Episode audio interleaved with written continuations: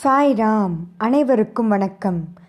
சாயின் ஞான முத்துக்கள் பகுதி ஒன்று Sai pearls of wisdom part one D உங்கள் அனைவரையும் வரவேற்பதில் மிகுந்த மகிழ்ச்சி. சாய்ராம் இந்த தொடரில் நாம் சுவாமி மாணவர்களோடும் ஆசிரியர்களோடும் நேர்காணலனை முடித்துவிட்டு சாய் குல்வந்தாளில் அவர்களோடு சுவாரஸ்யமான உரையாடிய உரையாடல்களை நாம் பார்த்து வருகிறோம். மூன்று வாரங்களாக நாம் சுவாமியின் உரையாடல்களை கேட்டுக்கொண்டு வருகிறோம்.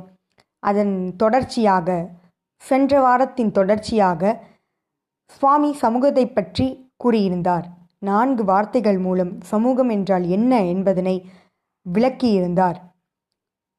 இன்றைக்கு நாம் அதன் தொடர்ச்சியினை பார்ப்போம். பேராசிரியர் அனில்குமார் அவர்கள் சுவாமியிடம் சுவாமி சமூகத்தில் ஒவ்வொருவரும் சுயநலத்தோடு ஒவ்வொரு தனி மனிதர்களும் சுயநலம் கொண்டிருக்கின்றனர். அவ்வாறு சுயநலத்தோடு செயல்படும் மனிதர்களிடையே எவ்வாறு சுவாமி சமத்துவத்தை கொண்டு வர முடியும்? சமூகத்தில் இப்படிப்பட்ட மனிதர்கள் இருக்கும் பொழுது சமத்துவத்தை கொண்டு வர இயலுமா என என கேட்டார். அதற்கு சுவாமி சமத்துவம் என்பது ஒரு பொலிட்டிக்கல் ஸ்லோகன் அல்ல. நீங்கள் நினைப்பது போல ஒரு நிறமோ அல்லது சமுதாய நிலையோ பணமோ இவையெல்லாம் ஒன்றாக இருப்பது சமத்துவம் அல்ல. சமத்துவம் என்பது ஒவ்வொருவரின் இதயமும் இணைந்திருக்க வேண்டும். அதுவே சமத்துவா என்று சுவாமி அழகாக விளக்கமளிக்கிறார். பிறகு நான் சுவாமியிடம் சுவாமி எப்படி அந்த சமத்துவத்தை சமூகத்தில் நிலைநாட்டுவது? என கேட்டேன். அது மிகவும் எளியது என சுவாமி சொன்னார். எளியதா சுவாமி என கேட்க ஆம் எளியதுதான் என சுவாமி விளக்கம் தர ஆரம்பித்தார். உன் வீட்டில் நீ உன் மனைவியை நேசிக்கிறாய் உன் குழந்தைகள் இருக்கிறார்கள் அவர்களிடம் அன்பு செலுத்துகிறாய் உன் உறவினர்களிடம் அன்பு செலுத்துகிறாய் நண்பர்களிடம் அன்பு செலுத்துகிறாய். இவர்கள் யாரும் ஒரே போல எண்ணம் கொண்டவர்களோ அல்ல ஒரே சமுதாய நிலையில் இருப்பவர்களும் அல்ல ஒரே விதமான பணமோ அல்லது நிறமோ கொண்டவர்கள் அல்ல ஆனால் அவர்களோடு நீ ஒன்றாக இணைகிறாய். எவ்வாறு? அன்பு. அன்பின் மூலமாக அவர்களோடு நீ இணைந்து விட்டாய். அவர்களின் இதயத்தோடு நீ இணைந்து விட்டாய். இது குறுகிய அளவில் இருக்கிறது. பரந்த அளவில் மாறும் பொழுது ஒவ்வொரு தனிநபரின் இதயமும் ஒவ்வொருவரோடும் இணைய வேண்டும். அப்பொழுது நிச்சயம் சமுதாயத்தில் சமத்துவம் நிலைநாட்டப்படும் என சுவாமி மிகவும் அழகாக விளக்கமளித்தார்.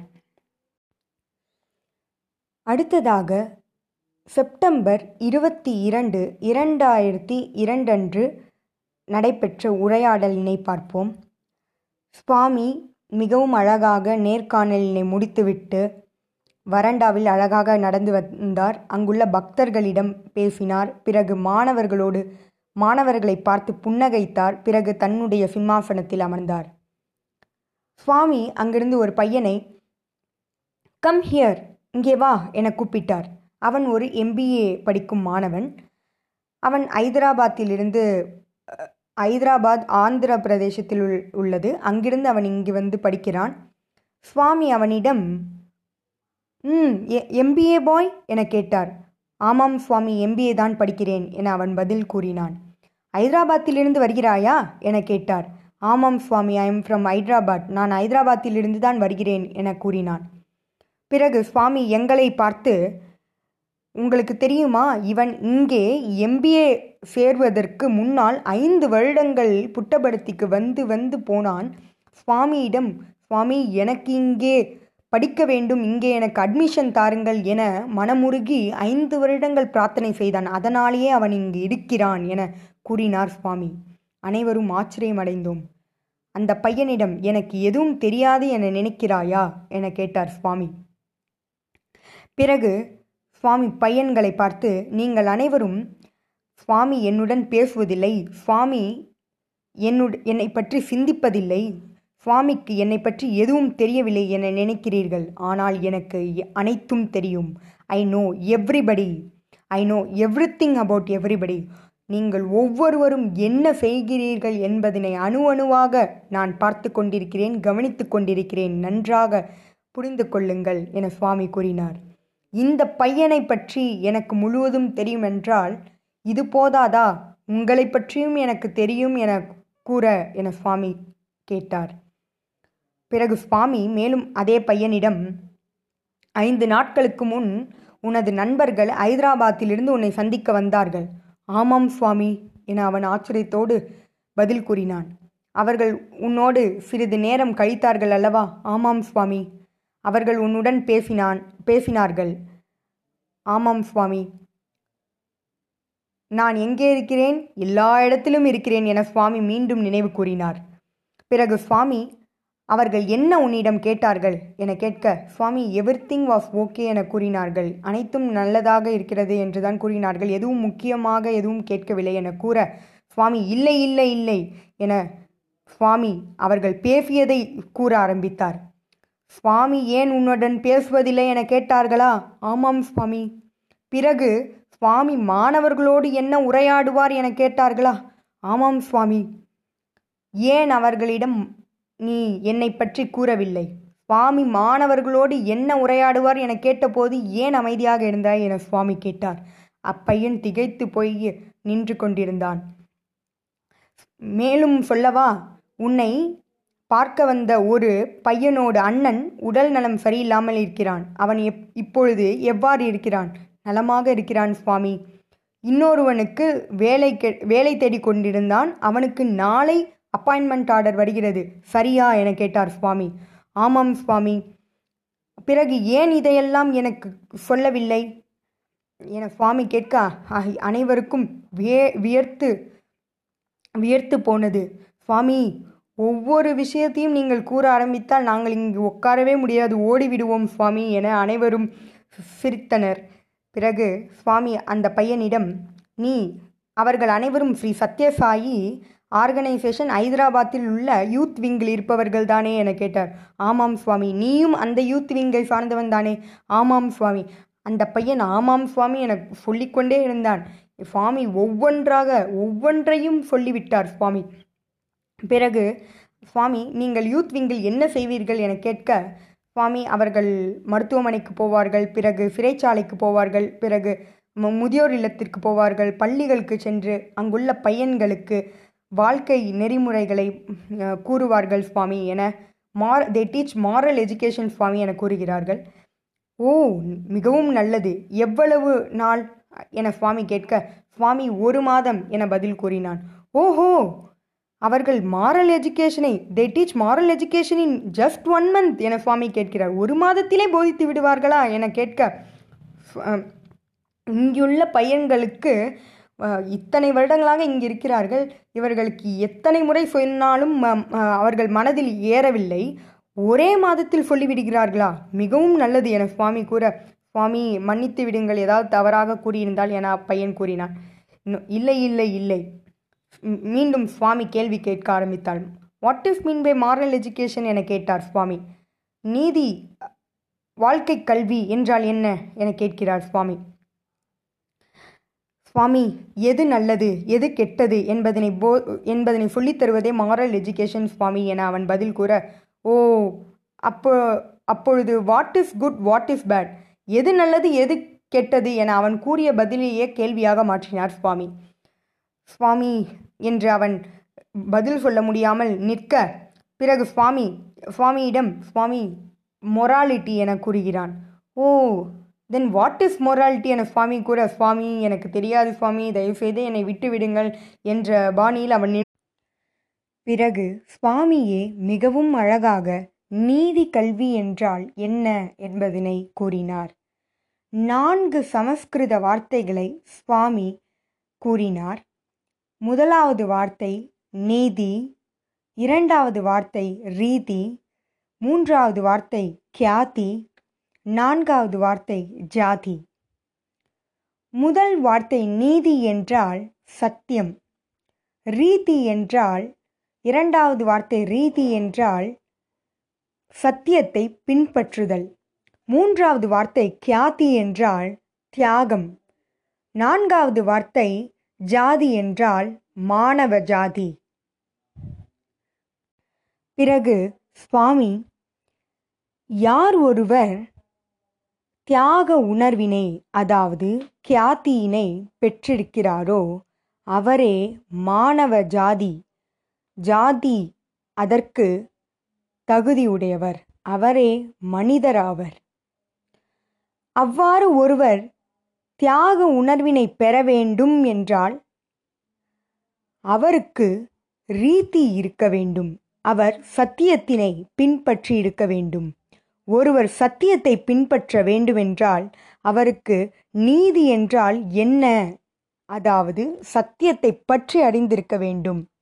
எனவே யார் ஒருவர் ஜாதி என அழைக்கப்படுகிறார் என்றால் யார் ஒருவர் கியாதி தியாக உணர்வினை கொண்டிருக்கிறாரோ அவர் ஜாதி என அழைக்கப்படுகிறார். மேலும் கியாதி யாருக்கு இருக்கும் என்றால் யார் ஒருவர் ரீதியினை பின்பற்றுகிறாரோ யார் ஒருவர் ரீதியினை பின்பற்ற முடியும் என்றால் யார் ஒருவர் நீதியினை பற்றி அறிந்து அறிந்திருக்கிறாரோ அவராலே அதாவது சத்தியத்தை பற்றி அறிந்திருக்கிறாரோ அவராலேயே சத்தியத்தை பின்பற்ற முடியும் என சுவாமி இதுதான் நீதி கல்வி என மிகவும் அழகாக விளக்கம் கொடுத்தார். பிறகு சுவாமி ஓர் மாணவனிடம் உனக்கு எத்தனை நண்பர்கள் உள்ளனர்? என கேட்டார். அதற்கு அம்மாணவன் சுவாமி எனக்கு சில நண்பர்களே உள்ளனர். என கூறினான். இல்லை இல்லை என கூறிவிட்டு இன்னொரு பையனிடம் உனக்கு எத்தனை நண்பர்கள் இருக்கின்றனர்? என கேட்டார். அந்த பையன் பதில் கூறுவதற்கு முன்னவே சுவாமி உனக்கும் நிறைய பேர் இருக்கின்றனர். என கூறிவிட்டு யார் உண்மையான நண்பர்? என கேள்வியினை எழுப்பினார். எல்லோரும் சிந்தித்து கொண்டே இருந்தனர். பகவானே அதற்கான பதிலையும் கூறினார். இறைவன் ஒருவரே உண்மையான நண்பர். அதற்கு அழகான அதற்கு அழகான விளக்கத்தையும் சுவாமி கூறினார்.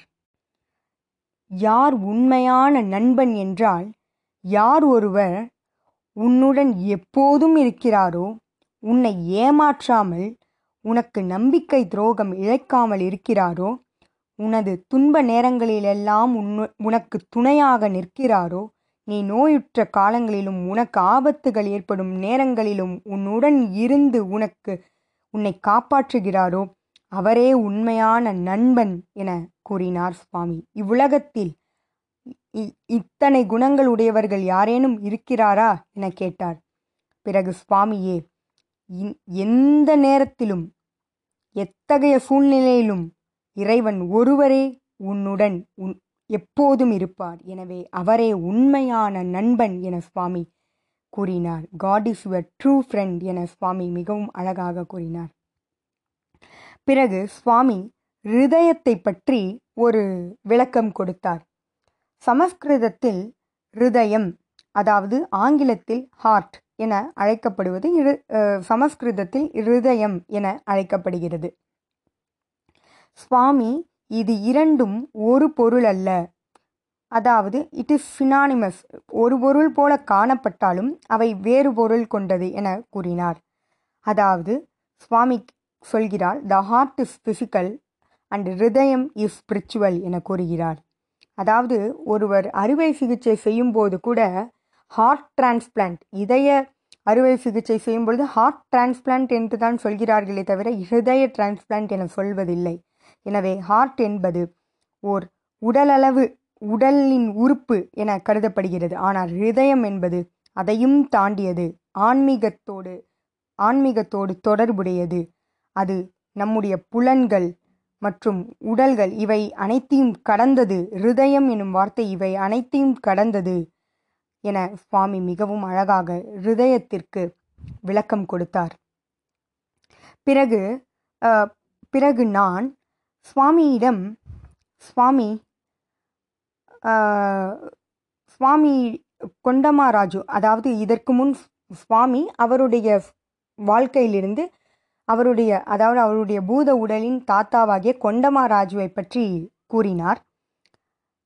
கொண்டமாராஜு அந்த கிராமத்திலேயே எந்த ஒரு பிரச்சனை நட நடந்தாலும் அவரிடமே வந்து ஆலோசனை கேட்பார்கள். ஏனென்றால் அவர் எல்லோருக்கும் முன்மாதிரியாக விளங்கினார். எந்த தீய பழக்கம் கொண்ட மனிதனும் அவர் முன் நடந்து செல்ல பயப்படுவான் அஞ்சுவான். அவரை கண்டாலே விலகி நிற்பர். ஏனென்றால் அவர் ஒரு முன்மாதிரியாக மிகவும் பொருத்தமான வாழ்க்கையை முன்மாதிரியான வாழ்க்கையை வாழ்ந்து காட்டினார். அனைத்து நீதிகளையும் பின்பற்றி வாழ்ந்து காட்டினார். உடனே இவ்விடத்தில் நான் சுவாமியிடம் சுவாமி உங்களுடைய தாத்தா உங்களை எவ்வாறு அழைப்பார் என கேட்டேன். அதற்கு சுவாமி என்னை சத்ய சாய் உங்களை சத்ய சாய்பாபா என அழைப்பாரா? என கேட்டதற்கு சுவாமி இல்லை இல்லை இல்லை என்னை அவர் சத்யா என அழைப்பார்.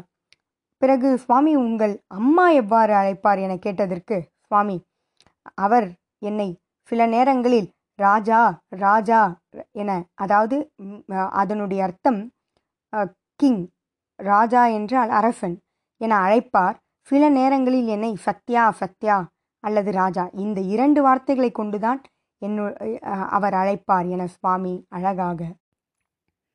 பிறகு சுவாமி என்னிடம் அனில்குமார் உனக்கு அந்த காலத்தில் கிராமத்தில் என்னவெல்லாம் நடக்கும் எப்படி வாழ்ந்தார்கள் என தெரியுமா? என கேட்டார்.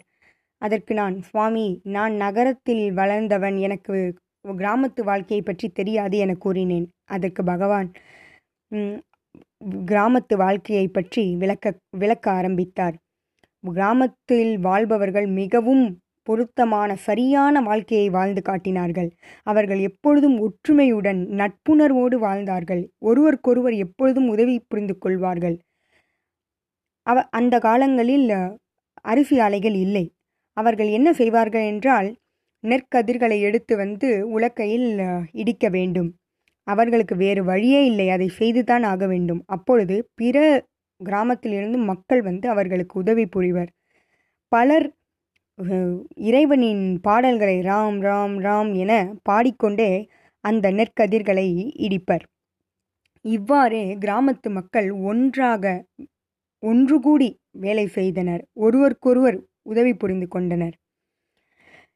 இன்னொரு விஷயம் அவர்கள் கிராமத்தில் திருமணங்கள் நடைபெற்றால் அவர்கள் எந்த ஒரு பொருளையும் வெளியில் இருந்து வாங்குவதில்லை. ஒருவர் அரிசி கொண்டு வருவார் இன்னொருவர் தயிர் கொண்டு வருவார் இன்னொருவர் பால் மற்றொருவர் வாழை இலை. இவ்வாறு எடுத்து வந்தே அவர்கள் விருந்தினை செய்து விடுவார்கள் அதனை பரிமாறுவார்கள். இதுதான் ஒற்றுமை. இந்த ஒற்றுமையானது இன்று இல்லை. கலாச்சாரம் என்றால் நட்பு ஒற்றுமை உதவுதல் இவை அனைத்தும் இன்று நவீன காலத்தில் இல்லை. இதைத்தான் பகவான் அந்த கிராமத்து மக்களைப் பற்றி கூறினார். பிறகு சுவாமி தனது பள்ளி பருவத்தில் குழந்தை பருவத்தில் நடந்த சில நிகழ்ச்சிகளை நினைவு கூறினார். அனில்குமார் உனக்கு தெரியுமா? என்னுடைய ஆசிரியர்கள் நான் படிக்கும்போது என்னிடம் சிறு சிறு குறிப்புகளை கொடுப்பார்கள். ஓ சுவாமி அப்பொழுதே நீங்கள் லெட்டர் அனைத்தையும் வாங்க ஆரம்பித்து விட்டீர்களா? என கேட்டேன். ஆம் அவர்கள் சிறு சிறு குறிப்புகளை எனக்கு அனுப்புவார். சுவாமி என்ன குறிப்புகள்? என கேட்டேன். அதற்கு சத்யா நீ எங்கள் வீட்டிற்கு இன்று மதியம் வந்து விருந்துண்ண வேண்டும். சிறப்பு விருந்து உனக்காக நாங்கள் ஏற்பாடு செய்திருக்கிறோம் என கூறுவார்கள். கூறியிருப்பார்கள் அதில். சுவாமி அப்பொழுது நீங்கள் என்ன செய்வீர்கள்? என நான் கேட்டேன். அதற்கு நான் யார் வீட்டிற்கும் செல்ல மாட்டேன் எல்லோர் வீட்டிற்கும் நான் செல்வதில்லை என சுவாமி பதிலளித்தார். சுவாமி நீங்கள் அப்பொழுது குழந்தை மாணவன் உங்கள் ஆசிரியர்களை எவ்வாறு நீங்கள் திருப்தி செய்தீர்கள்? வர வர முடியாது என நேரடியாகவும் கூற இயலாது. அவ் அப்படி இருக்கும் பொழுது எப்படி நீங்கள் இந்த சூழ்நிலையை சமாளித்தீர்கள் சுவாமி என கேட்க சுவாமி நான் அவர்களிடம் மிருதுவாக சார் நான் உங்கள் வீட்டிற்கு வந்தால் மற்ற பையன்கள் என்ன நினைப்பார்கள்? அனைவருக்கும் சங்கடமாக ஆகிவிடும். எனவே தயவு கூர்ந்து நான் வரவில்லை என கூறிவிடுவேன். ஓ சுவாமி. ஆனால் நான் சிலர் வீட்டிற்கு செல்வேன் என சுவாமி மீண்டும் கூறினார். அது ஏன் சுவாமி? என கேள்வி கேட்க ஏனென்றால் அவர்கள் நான் வரும் வரை உண்ணாமலே உட்கார்ந்திருப்பார்கள். என் ஆசிரியரும் சரி அவர்களுடைய மனைவியும் சரி அனைவரும் உண்ணாமல் நான் வரும் வரை காத்திருப்பார்கள். அவர்களை திருப்தி செய்ய நான் சென்றுதானே ஆக வேண்டும். என்ன செய்வது? கூறு அனில்குமார் என கூறினார் சுவாமி. சுவாமி அப்படி நீங்கள் செல்லும்போது என்ன அங்கு உண்வீர்கள் என கேட்க கொஞ்சம் பக்கோடா கொஞ்சம் வடை இதைத்தான் நான் சாப்பிடுவேன். மிகவும் குறைவாகத்தான் சாப்பிடுவேன் என சுவாமி கூறினார். பிறகு சுவாமி தொடர்ந்தார். நான் என் வீட்டிற்கு சென்ற பிறகு என்னுடைய அண்ணனிடம் நான் உணவினை முடித்து விட்டேன் என கூறி கூறியவுடன் அவர்கள் உன்னை யார் வெளியில் உண்ண சொன்னது? இங்கு சமைத்து வைத்திருக்கிறார்கள் உன்னை யார் வெளியில் உண்ண சொன்னது? என கேட்டு சுவாமியிடம் அவர்களுடைய அண்ணன் கேட்பார். அதற்கு நான் என்ன செய்வது அனில்குமார் என சுவாமி என்னிடம் கேட்க சுவாமி உங்களுடைய சூழ்நிலை எனக்கு புரிகிறது. நீங்கள் மற்றவர்களோடு பேசினால் எனக்கும் கோபமாகத்தான் வரும். என்னுடன் பேசாமல் மற்றவர்களுடனே பேசுகிறீர்களே என்று. எல்லோருக்கும் இது இருக்கும் அல்லவா சுவாமி? எல்லோரும் நீங்கள் அவரவர் வீட்டில் சாப்பிட வேண்டும் என நினைத்திருப்பார்கள் அல்லவா? என கூறினேன். சிரித்து கொண் சுவாமி சிரித்து கொண்டார் பிறகு சுவாமி தன்னுடைய பள்ளியில் ஆண்டு விழா அல்லது சில நிகழ்ச்சிகள் நடைபெற்றால் ஆசிரியர்கள் அனைவரும் சுவாமியினை பேசச் சொல்வார்களாம்.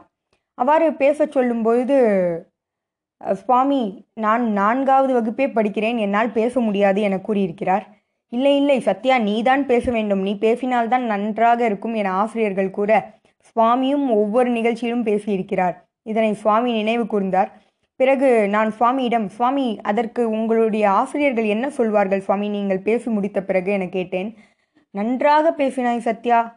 நீ அந்த விஷயங்களை எல்லாம் மிகவும் அழகாக சொன்னாய் என என சுவாமியிடம் அவர்களுடைய ஆசிரியர்கள் அன்றே பாராட்டியிருக்கிறார்கள். கடவுளை பாராட்ட வேண்டுமா? மிகவும் அழகான உரையாடலாக அன்று அமைந்தது.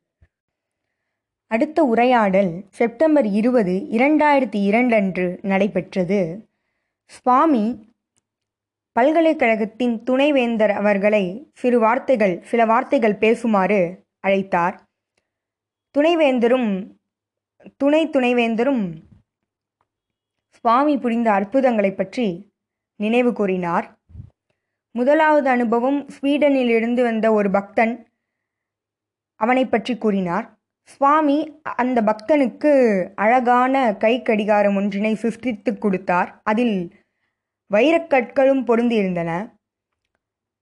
ஆனால் அந்த பக்தன் அடுத்த நாள் அந்த கை கடிகாரத்தினை கட்டி வரவில்லை. உடனே சுவாமி ஏன் எங்கே உன் கடிகாரம்? என கேட்டார். அதற்கு அந்த பக்தன் மிகவும் அழகாக புன்னகைத்து அமைதியாக இருந்து விட்டார்.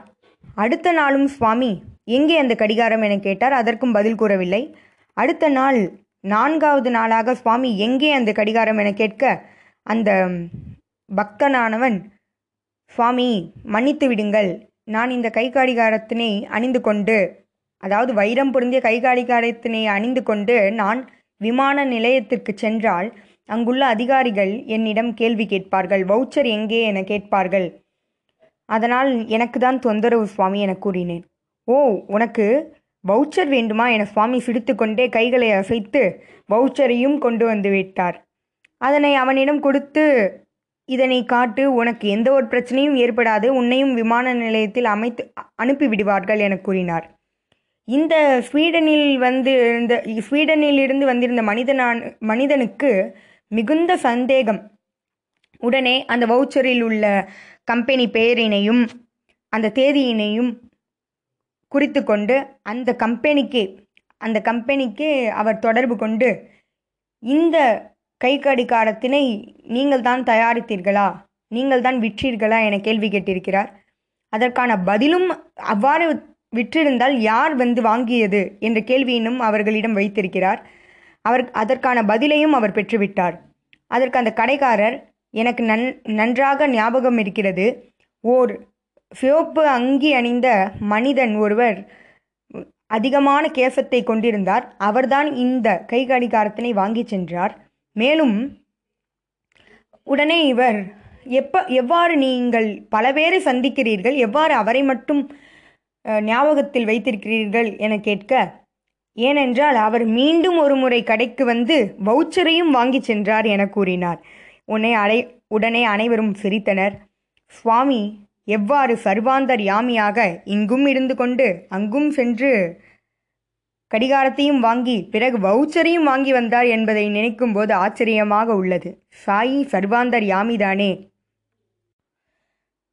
மேலும் துணைவேந்தர் இன்னொரு அற்புதத்தினையும் அனுபவத்தினையும் நினைவு கூறினார். சுவாமி ஒருமுறை நாகாலாந்து பகுதியினை பகுதிக்கு சுற்றுப்பயணம் சென்றிருந்தார். அதாவது இமாலயத்திற்கும் சென்றிருந்தார். இந்தியாவின் பல்வேறு பகுதிகளுக்கு சுற்றுப்பயணம் மேற்கொண்டிருந்தார். சித்தாக்னார் சித்தாங் சித்தாகண்ட் என்ற இடத்தில் ஒரு மனிதனுக்கு சுவாமி ஒரு அழகான மோதிரத்தினை சிருஷ்டித்து கொடுத்திருந்தார். அந்த மனிதன் ஓர் கூலி தொழிலாளி சாலை கட்டுமான பணியில் ஈடுபட்டிருக்கிறார். அவர் ஒரு முறை அந்த மனிதன் அந்த மோதிரத்தினை தொலைத்து விட்டதால் புட்டபர்த்திக்கு ஓடி வந்துவிட்டார் சுவாமி நான் அந்த மோதிரத்தை தொலைத்து விட்டேன் தொலைத்து விட்டேன் என அழுது கொண்டே வந்திருக்கிறார். ஓ நீ தொலைத்து விட்டாயா? ஏன் தொலைத்தாய்? என சுவாமி கேட்க சுவாமி நான் சாலை தொ சாலை தொழிலாளி. அதில் நான் வேலை செய்து செய்து கொண்டிருக்கும் பொழுது நான் அதனை தொலைத்து விட்டேன் சுவாமி என கூற அப்படியா? என சுவாமி சிரித்து கொண்டே கைகளை அசைத்து மோதிரத்தை தி- மறுபடியும் சிருஷ்டித்தார். அந்த மோதிரம் முழுவதும் மணலாக இருந்தது. அதற்கு சுவாமி நீ சாலையில் வேலை செய்யும் போது மணலில் விட்டுவிட்டாய். நான் மணலோடு அள்ளி கொண்டு வந்து விட்டேன். அந்த மோதிரத்தை என சுவாமி கூற அனைவரும் சிரித்தனர்.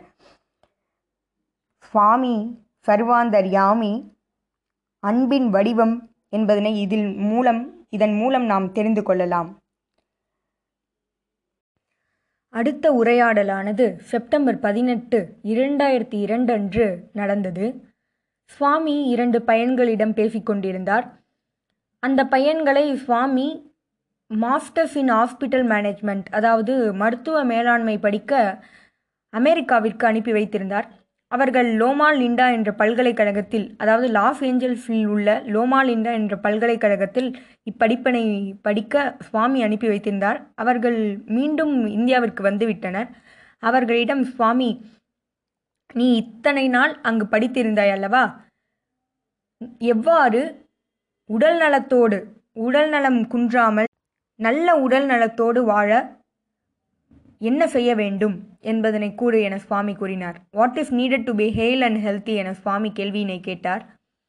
அதற்கு அந்த மாணவன் சுவாமி நேர்மறையான எண்ணங்களோடு வாழ்ந்தால் மட்டுமே அவ்வாறு இருக்க முடியும். உடல்நலக் குறைவின்றி எப்பொழுதும் மகிழ்ச்சியாக இருக்க முடியும் என அம்மாணவன் பதில் கூறினான். உடனே சுவாமி அப்படியா?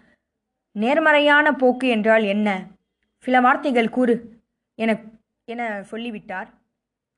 சுவாமி யாரை எப்பொழுது பேச சொல்வார் என தெரியாது. யாரும் இரண்டு நாட்கள் நான் தயார் செய்துவிட்டு வருகிறேன் எனவும் கூற முடியாது. அவர் சொன்னவுடனே நாம் எழுந்து பேசியாக வேண்டும். அந்த பையனையும் சுவாமி எழுந்து எழுந்து பேசு என கூறினார் உடனே அந்த பையன் நேர்மறையான எண்ணங்கள் அதற்கு முன்மாதிரியாக இருப்பது நம்முடைய சுவாமிதான். அவர் என்றுமே நேர்மறையான எண்ணங்களை மட்டுமே கொண்டிருந்தார். அதனாலேயே சுவாமி நம் அனைவருடனும் பேசிக் கொண்டிருக்கிறார் சுவாமி எப்பொழுதும் என்றைக்காவது நாம் மாறிவிடுவோம் என்ற நம்பிக்கையில் சுவாமி நம்முடன் பேசிக்கொண்டிருக்கிறார். என்றைக்காவது ஒரு நாள் அவர் எதிர்பார்த்தபடி நாம் மாறிவிடுவோம் என நம்பிக்கை கொண்டிருக்கிறார். அதுதான் நேர்மறை என அம்மாணவன் கூறினான். பிறகு நாம் ஓரிரு தவறுகள் அதற்கும் மேல் கூட செய்திருக்கலாம். ஆனால் சுவாமி என்றுமே நம்மில் இருக்கும் நல்ல குணங்களையே பார்த்து நம்முடன் பேசுகிறார். அதனாலேயே அவர் நேர்மறையானவர் என கூறுகிறேன். பிறகு அந்த பையன் சுவாமி தண்ணீர் திட்டம் கொண்டு வந்தபோது சுவாமி கூறிய கூற்றினை நினைவு கூறினான். சுவாமி அப்பொழுது இந்த பிரசாந்தி நிலையத்தினையே நான் வங்கியில் வைத்து பணம் வாங்க தயார். எனக்கு ஏழை எளிய மக்களின் தாகத்தை தீர்க்க வேண்டும். அதுதான் நோக்கம். எனக்கு சொத்து தேவையில்லை என சுவாமி கூறினார். அதுதான் நம்முடைய சுவாமி என அப்பையன் அந்த பேச்சில் கூறினான். இவ்வாறு கூறிக்கொண்டிருக்கும் பொழுது சுவாமி என்னை யாரேனும் வாங்க முடியுமா? Will any one of you buy me என கேட்கிறார். அதற்கு சுவாமி அவர்களிடம் என்னை என்னை பணம் செலுத்திவிட்டு வாங்கிக் கொள்ளுங்கள். பணம் கொடுத்துவிட்டு என்னை அழைத்துச் செல்லுங்கள் என கூறுகிறார். அதற்கு அனைவரும் சுவாமி உங்களை எவ்வாறு சுவாமி வாங்க முடியும்? உங்களை எவ்வாறு சுவாமி வாங்க முடியும்? எல்லா எல்லோரும் பின்வாங்க. ஒரு வயதான பெண்மணி ஒருவர் சுவாமி நான் உங்களை வாங்கிக் கொள்கிறேன் வாருங்கள் என கூறுகிறார். ஓ என்னை நீ வாங்குவாயா? எப்படி என சுவாமி கேட்க? சுவாமி என் இதயத்தை எடுத்துக்கொள்ளுங்கள் அதற்கு பதிலாக நீங்கள் என்னுடன் வந்துவிடுங்கள் என கூறினார். அதற்கு சுவாமி அம்மா நான் எப்பொழுதும் உங்களுடையவன் தான். என்னை எடுத்துச் செல்லுங்கள் என சுவாமி கூறினார். அதுதான் பகவான் ஸ்ரீ சத்ய சாய்பாபா சுவாமி எப்பொழுதுமே நம்முடைய இதய பரிமாற்றத்தையே எதிர்பார்க்கிறாரே தவிர பணப்பரிமாற்றத்தை அல்ல. சுவாமி பிறகு இப்பையன் சுவாமி சுவாமியிடம் சொல்லும் இரண்டு நிலைகளை பற்றி கூறினான். அதாவது நாம் பகவானை தேடிச் செல்வது உயர்நிலை மாற்றம் அடைந்த பிறகு பகவான் நம்மை தேடி வருவார். இந்த இ- இரண்டு நிலைகளை பற்றி அந்த பையன் தன்னுடைய பேச்சில் கூறினான். பிறகு ஓர் கொடைக்கானலில் நடந்த நிகழ்ச்சியினையும் அவன் நினைவு கூறினான். ஒரு வயதான மனிதர் சுவாமியிடம் வந்து சுவாமி நான் உங்களுக்கு சேவை புரிய வேண்டும் என கேட்டிருக்கிறார். அதற்கு சுவாமி நீங்கள் யார்? என கேட்க நான் மருத்துவர் சுவாமி. நான் உங்களுடைய மருத்துவமனையில் சேவை புரிய வேண்டும் என அந்த மருத்துவர் கேட்டிருக்கிறார். இதனை கூறிவிட்டு இந்த பையன் வயதில் முதிர்ந்தவர்கள் அனுபவம் வாய்ந்தவர்கள் என பலர் சுவாமிக்கு சேவை புரிய தயாராக இருக்கிறார்கள். ஆனால் இளம் வயதில் எங்களைப் போன்ற இளம் வயதில் சுவாமி அவருக்கு சேவை புரிய எங்களை தேர்ந்தெடுத்திருக்கிறார் என்றால் நாங்கள் எவ்வளவு பாக்கியம் வாய்ந்தவர்கள் என அந்த பையன் கூறினான். உடனே சுவாமி பக்கத்தில் இருந்த பையன்களை பார்த்து அந்த வயதான மனிதர் எனக்கு சேவை செய்ய வேண்டும் என நினைத்தா நினைத்தார்.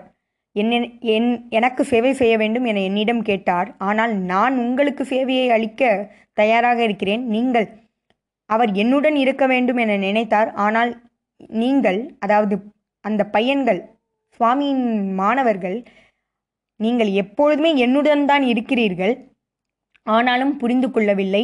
நீங்கள் எவ்வளவு அதிர்ஷ்டம் வாய்ந்தவர்கள் என சுவாமி கூறினார். பிறகு சுவாமி மேலும் உங்களுக்கு புயல் அடித்தாலும் மழை அடித்தாலும் எந்த கஷ்டங்கள் வந்தாலும் நான் உங்களை கைவிட மாட்டேன்.